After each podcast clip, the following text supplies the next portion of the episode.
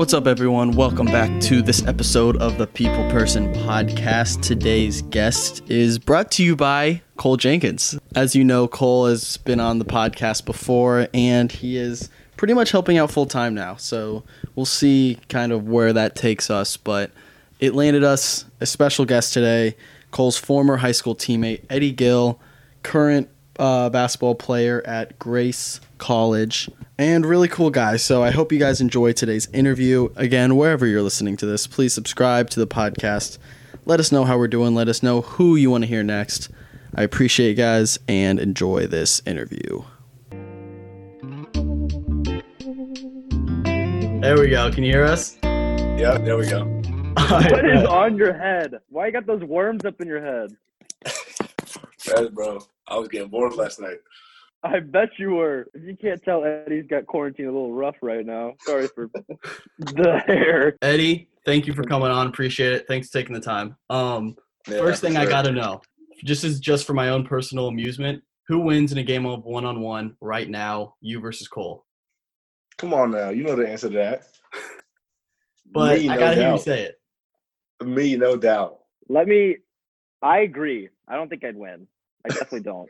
But here's the thing. So when we were, oh, when we were at Carmel, we would do like King of the Court like every other day probably. So I was going to get Jalen, Eddie, Luke Eddie, and all of them are just stronger than me. So like when I play defense, I can't stay in front of them because they they'll push me and I can't do nothing about it because I weigh like 20 pounds less than everybody. So you're soft. That's what I'm hearing. Yeah. Yes. a little bit soft for sure. I Did don't Cole? know. Re- oh yeah, all right, Eddie. Did Cole really talk shit to Romeo? Because he claims that he did. Man, Cole was talking to everybody. Yes. See, I told you. That's we okay. This is the thing. This is like with our with our class that we had. It was me, Eddie, Jalen, and Alex. We didn't change the culture at all, but like we we showed what it was like to like have fun. Like because people were scared to have fun at Carmel. Like honestly, Yeah. like no one would go What out of their mean? way. Like- to, like we were jackasses. Like straight up. Like what do you mean people were scared to have fun at Carmel? like they didn't want to smile because then coach like Scott Heady was like like the ultimate like Popovich. Like he took this shit serious. So if we smiled a certain way, he would stare us down. No like we would not we would look away. Like we would try to keep our like keep our laughter to ourselves and everything. So when we got there, like we talked shit every single game. In practice, we talked shit to each other. and It was more competitive, but like then when practice was done, like we would be clowning in the locker room. It would be so funny. It was so funny.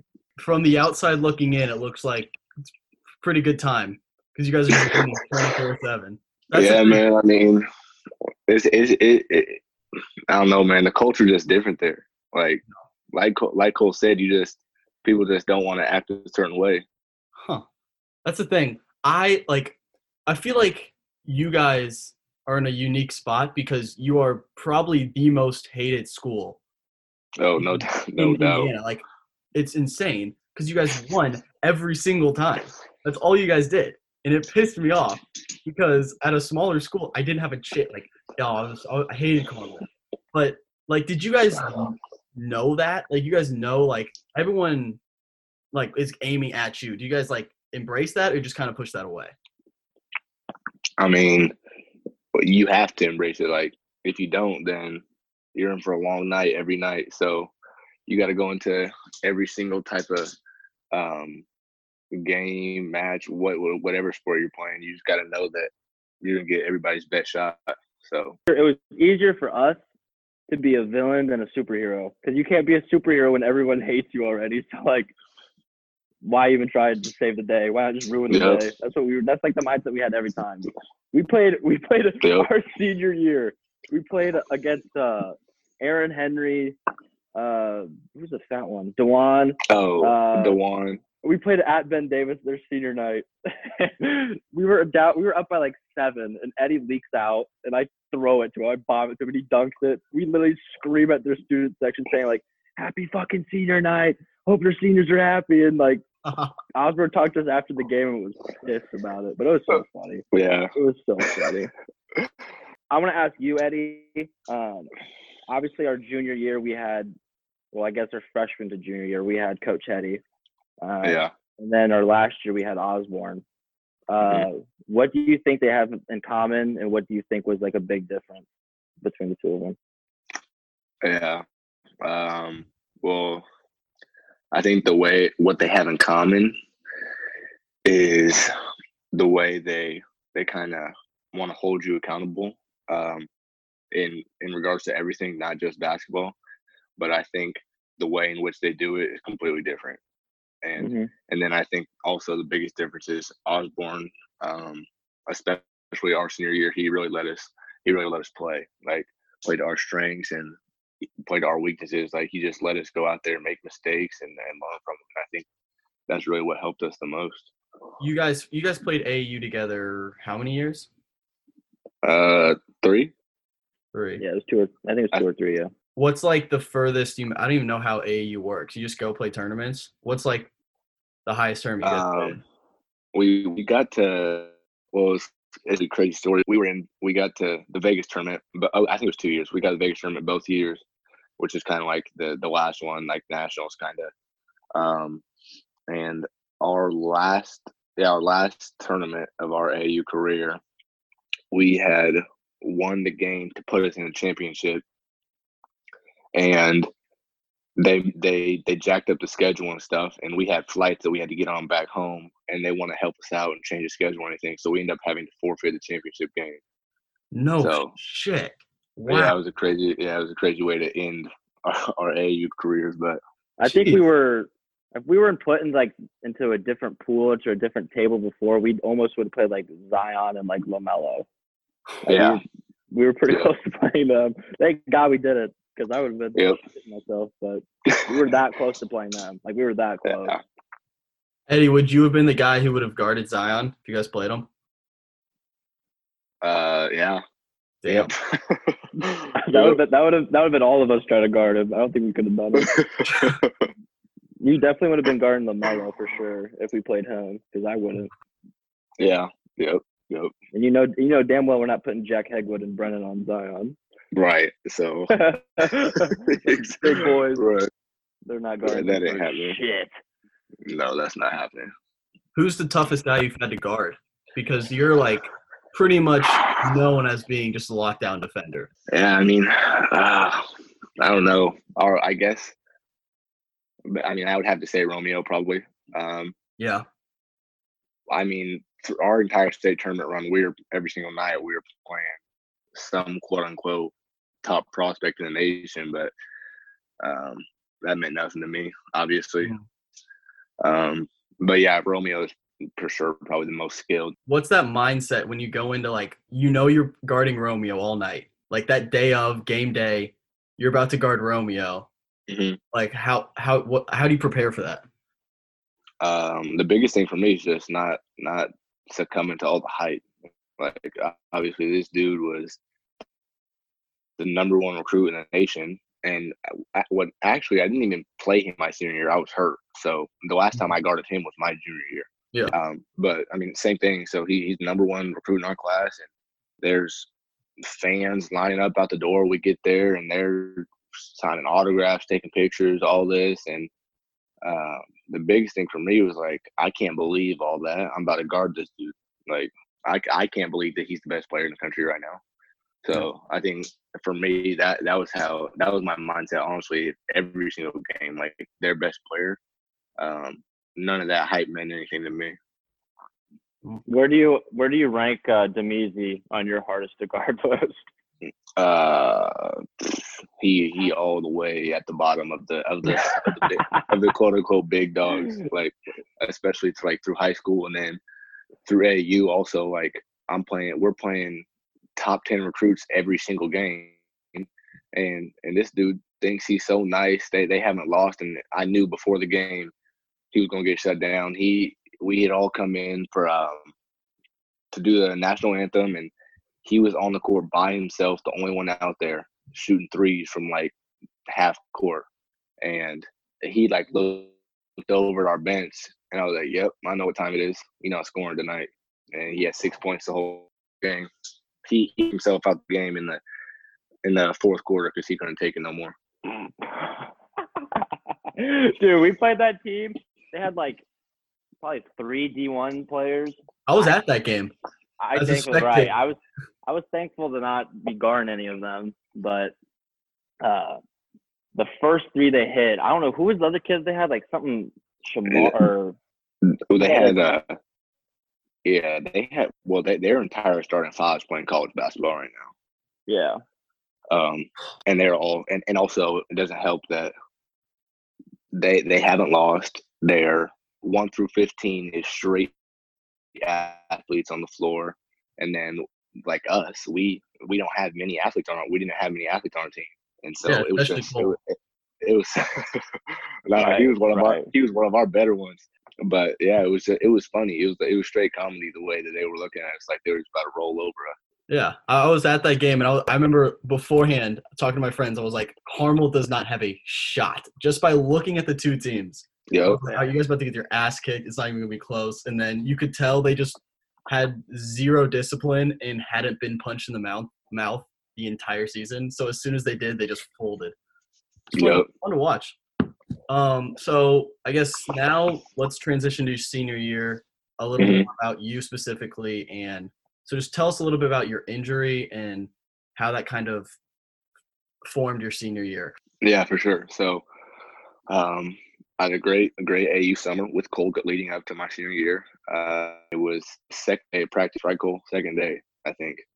And I was, I, was, I just started walking off to go to go get a drink of water, and I literally just collapsed. Like I took a step, he gave out, and I collapsed just walking. You're just Um, walking. I went down to the training room. I was just walking, just literally just walking. So I went down to the training room. Um, I couldn't get up, so I they got me on crutches immediately, and then thankfully I was able to get into the doctor the very next day. Got an MRI the day after that. Um, the MRI came back, and I had a stress fracture in my tibia plateau, and also my meniscus was torn again. So I had surgery a couple days after that. Um, and then as soon as I got out of surgery, like all the doctors were telling me like this this could be it for your senior year. We don't really have a timeline for you. We're just gonna have to see how your body progresses. Um, but I just I just couldn't accept that, and so I worked I worked my tail off to get back on the floor, and two months later, um, I was able to get him in. They had they had put us in a great position, and then by the time I joined, we were we were ready to obviously go make a run. And what what um when did you join the team back? Like when were you fully healthy? Uh, I want to say my first game back was January 18th. And Cole, I guess you can talk a little bit about this. When Eddie joined the lineup again, how did the team change? yeah. So I think Eddie came back. I think you were the the three technically with us. So we had a pretty small lineup because it was me, Luke, Eddie, and Eddie. So like we're all like below six three, six four.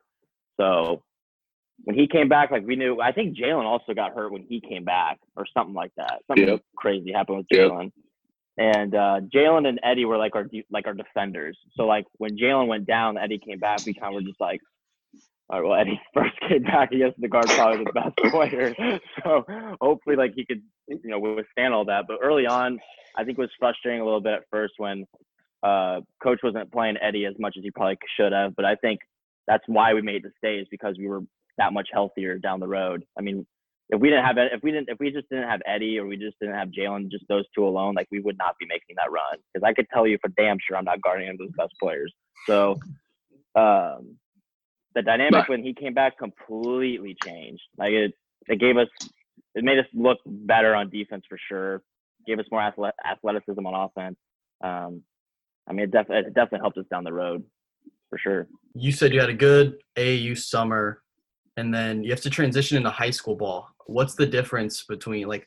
Do you change the way you play? Do you play a different style when you're in your high school team because you probably have to do more because you're not surrounded by stud after stud, like top to bottom? Yeah, yeah. Um, it was for sure completely different, especially I would say my first three years of high school. So um, I was kind of, and Cole can vouch for this. Like, I mean, he was the exact same way. We, kind of felt like we were limited a little bit in what we could do in the system um, at Carmel our first three years. Um, because in AAU, well, obvi- obviously my dad my dad was our coach, so that obviously helps. But we were like we were running and gunning, so we were going, we were playing, we were fast paced the entire game, which is completely different than how Carmel played, and which which that's not a bad thing, but it's just two completely different styles. So um, that's it's just hard to go from a summer like that straight into a season where uh, tempo, pace, all of that is completely changed. But my senior year with Coach Osborne, I will say that we were we did play a little bit more. We we got up and down the floor a little bit more. Um, we were a little faster paced, so I think the the transition there was much easier. And um, especially with me and Cole, obviously we had we'd been playing together since we were in seventh grade, but um, then summers of AAU, our chemistry was great. So um, even though I, I, had to sit out our, my first half of the senior year, as soon as I got back, it was like well, we didn't miss a beat. So that was nice. Oh, and so I guess you guys have both mentioned Cole on a other episode of the podcast, like the kind of system that uh, Carmel has, especially leading up before your senior year. And I guess I kind of want to ask, do you think like yes, that system's successful and you guys win a lot, but do you think it's beneficial to the players who are trying to get college scholarships and make it to the next level? Do you think though like it's kind of hindering those players? Yeah, um, I for sure think that that type of system kind of picks and chooses who who's going to shine um, for one, and then also, um, yes, Carmel has seen success in the past playing like that, but we've also lost games. Our our junior year, well, we probably lost four games trying to hold the ball or something like that. Yeah, I was gonna say when they, people when people in the state of Indiana when they get pissed off about people like dribbling out the clock and like not going fast paced, like we definitely started that. So I think it was when we were making that run our senior year, we played yeah. Westfield in the first round, and the final the score at halftime was like ten to six maybe, and they did they did they did what we do to all like the cathedrals, the North Centrals, the Pikes. They did that they did that to us. So like after that, I even think Osborne was like, man, I I hate that. Like, there's no way we're doing that again. Yeah. And I think that I think yeah. they're starting to get away from that. But like, like Eddie said, like we we we started the pound the rock method. We started the bring it across half court and dribble it for five minutes at a time. So yeah, especially our junior year, we had a, we had a game at Cathedral where we we let Cathedral hold the ball for four overtime straight four. They would get the jump and they would hold the ball for four minutes straight, and we would just stand there. So went to five overtimes. You guys won in five. Oh no, lost. We we they won the jump every single time. They had a, a dude with super bounce. They won the jump. They stood at half court and they held the ball for about three minutes and thirty seconds, and then mm-hmm. they went ISO'd. And if we could guard them, we could. If we couldn't, we couldn't. And we guarded them three out of the four times. Unfortunately, we didn't get the ball one time and that, that's what happens. That would kill me. well, what's what's funny about that game is that before overtime, Alex Founder was like our starting point guard. He heaves like a full court shot and banks it in, like literally hits it. Yeah. like so, everyone had their phones out and everything, and like we went through like the replay, I guess. Like it looked like he got it off in time. Like this, this shit would have been on top ten the next day if it counted, like for sure. Wait, they replayed it? Like so, people like we were on their phones and like they already called it off and everything. Oh, they oh they called it off initially. yeah, the they, they called it off. Yeah. That was the craziest shot I think we've ever had. It was Alex Founder's full court heave and it went in, and no one knows about it because they called it off. Yeah. All right. Well, I don't want to spend uh, too much time talking about your dad, but for those of you who don't mm-hmm. know who are listening, Eddie's dad was a professional basketball player bounced around a few leagues for 12 years, which is insanely impressive, long career. So, just kind of explain to us what that was like growing up, like in that atmosphere. I guess, like how did that affect your childhood? Yeah, for sure. I will say that I never personally picked up a basketball competitively until I was in seventh grade, which is absolutely crazy for yeah someone got someone got dad in the NBA, and his son doesn't doesn't play basketball till seventh grade, so like that. But one thing that I can appreciate about it is my parents they really never forced anything on me, and um, when I did decide to start playing, it was my choice. Like I wanted to do it. Um, but but yeah, other than that, like growing up in that atmosphere, it was obviously cool getting to meet people and go around places. And I mean, even now, still to this day, so he does the the Fox Sports pregame shows um, for the Pacers. Like it's cool to be able to just go in there whenever and and talk to people and and uh, just be around that. Um, I, I will say it's interesting. A lot of my friends they they like they love the NBA. They love that type of stuff, and they they want to meet people and this and that. And it's I, I kind of have like the perspective like LeBron James breathes breathes the same air that we breathe. Like we know he just making millions of dollars right now.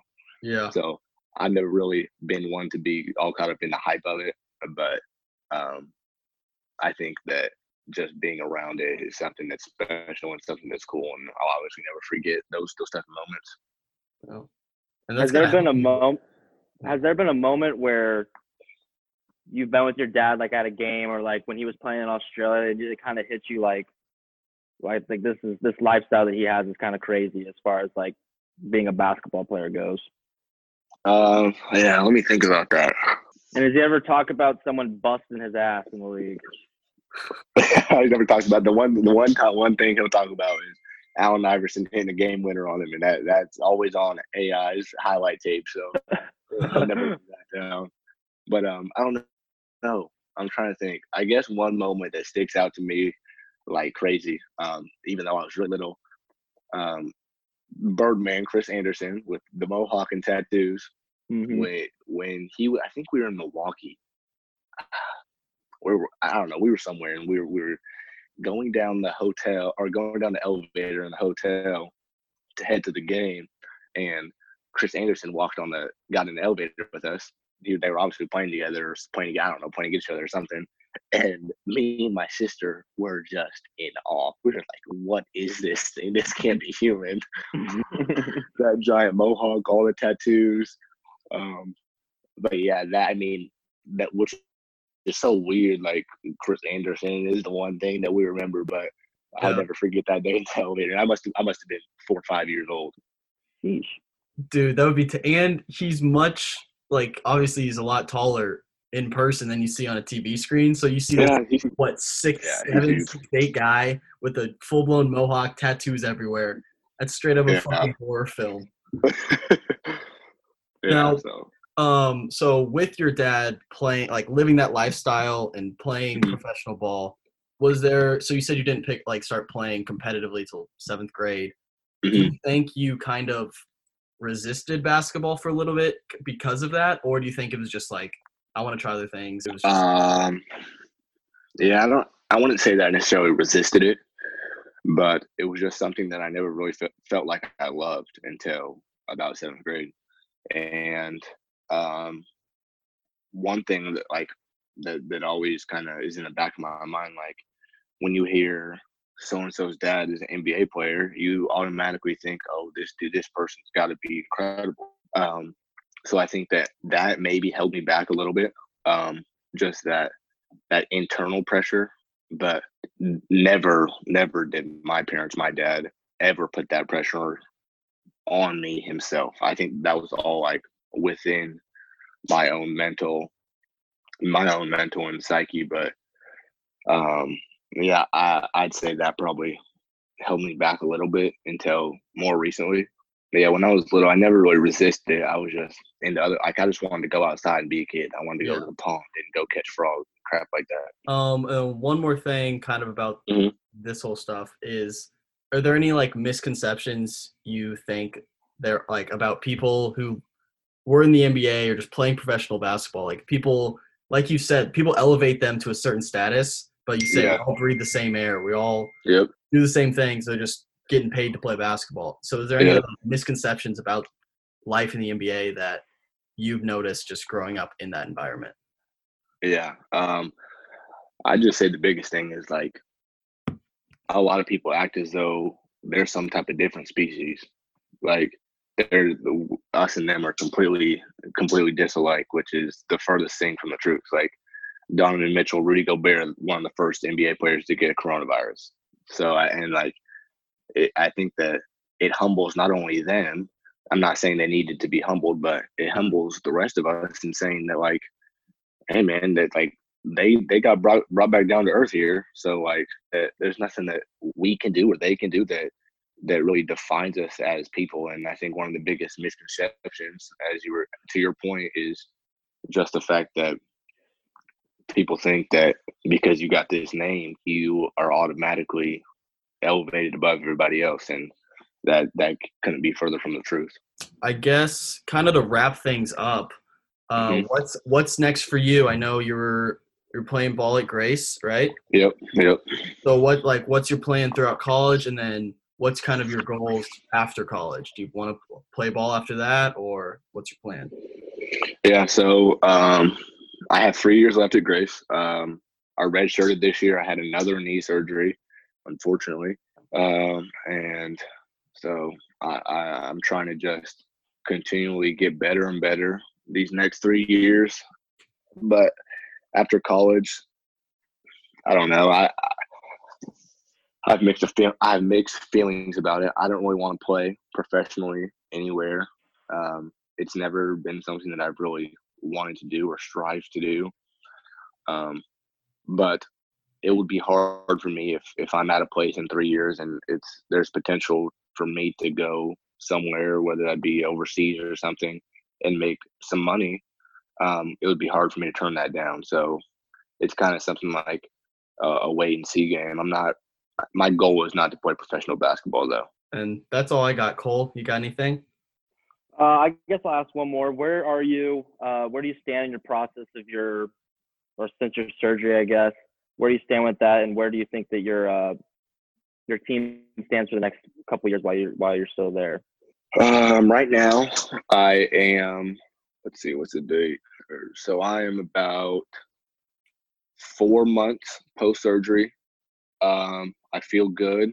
This the past month and a half, I have been much more lax with my rehab stuff because obviously everything shut down. Um, but I'm hoping to to get back to full strength at, by sometime in the middle of the summer.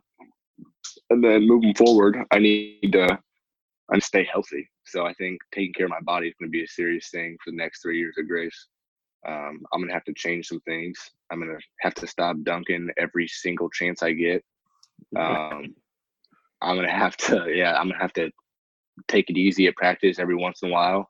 I, I just gotta listen to myself, listen to my body, but at the same time, like that competitive nature within me, like I don't, I never want to want to take a day off. I never want to take a play off. So I think finding that balance of being smart and being confident in my body and uh, my health is going to be huge for me moving forward.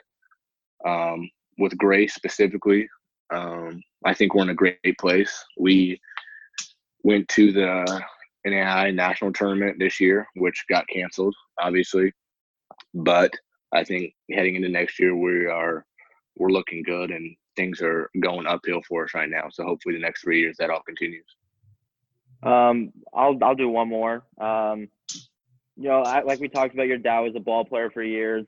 Um, what's what's he's been saying to you through your through this process for you? Obviously, your season got canceled, and it's kind of different right mm-hmm. now where we stand with everything. And uh, is he helping you, or what kind of tips is he giving you through that process, as long or along with uh, uh, rehabbing the knees and, and whatnot?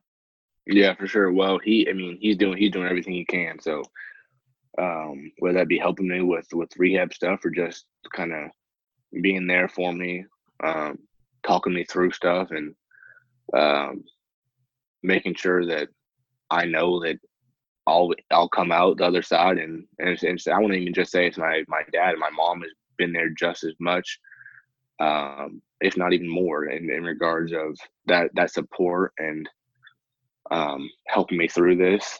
So I think that both my parents have been have done a phenomenal job trying to help me in whatever way they can and try to get me to the next stage, to the next to the next stop. So yeah, I can't really. There's there's really no words that really even can define what what they have and have not done for me. Well, that's awesome, dude. Um, again, I really appreciate you taking the time. I know it's this weird ass time, so I hope you guys are staying healthy and, and Yeah, for sure. all that shit. So, all right, take care. All right, have a good one. See ya, Eddie. All right, that was our interview with Eddie. Hope you guys enjoyed. If you did, please subscribe and stay safe out there, stay healthy, and all that good shit. So, take care, guys. Love you guys. Peace.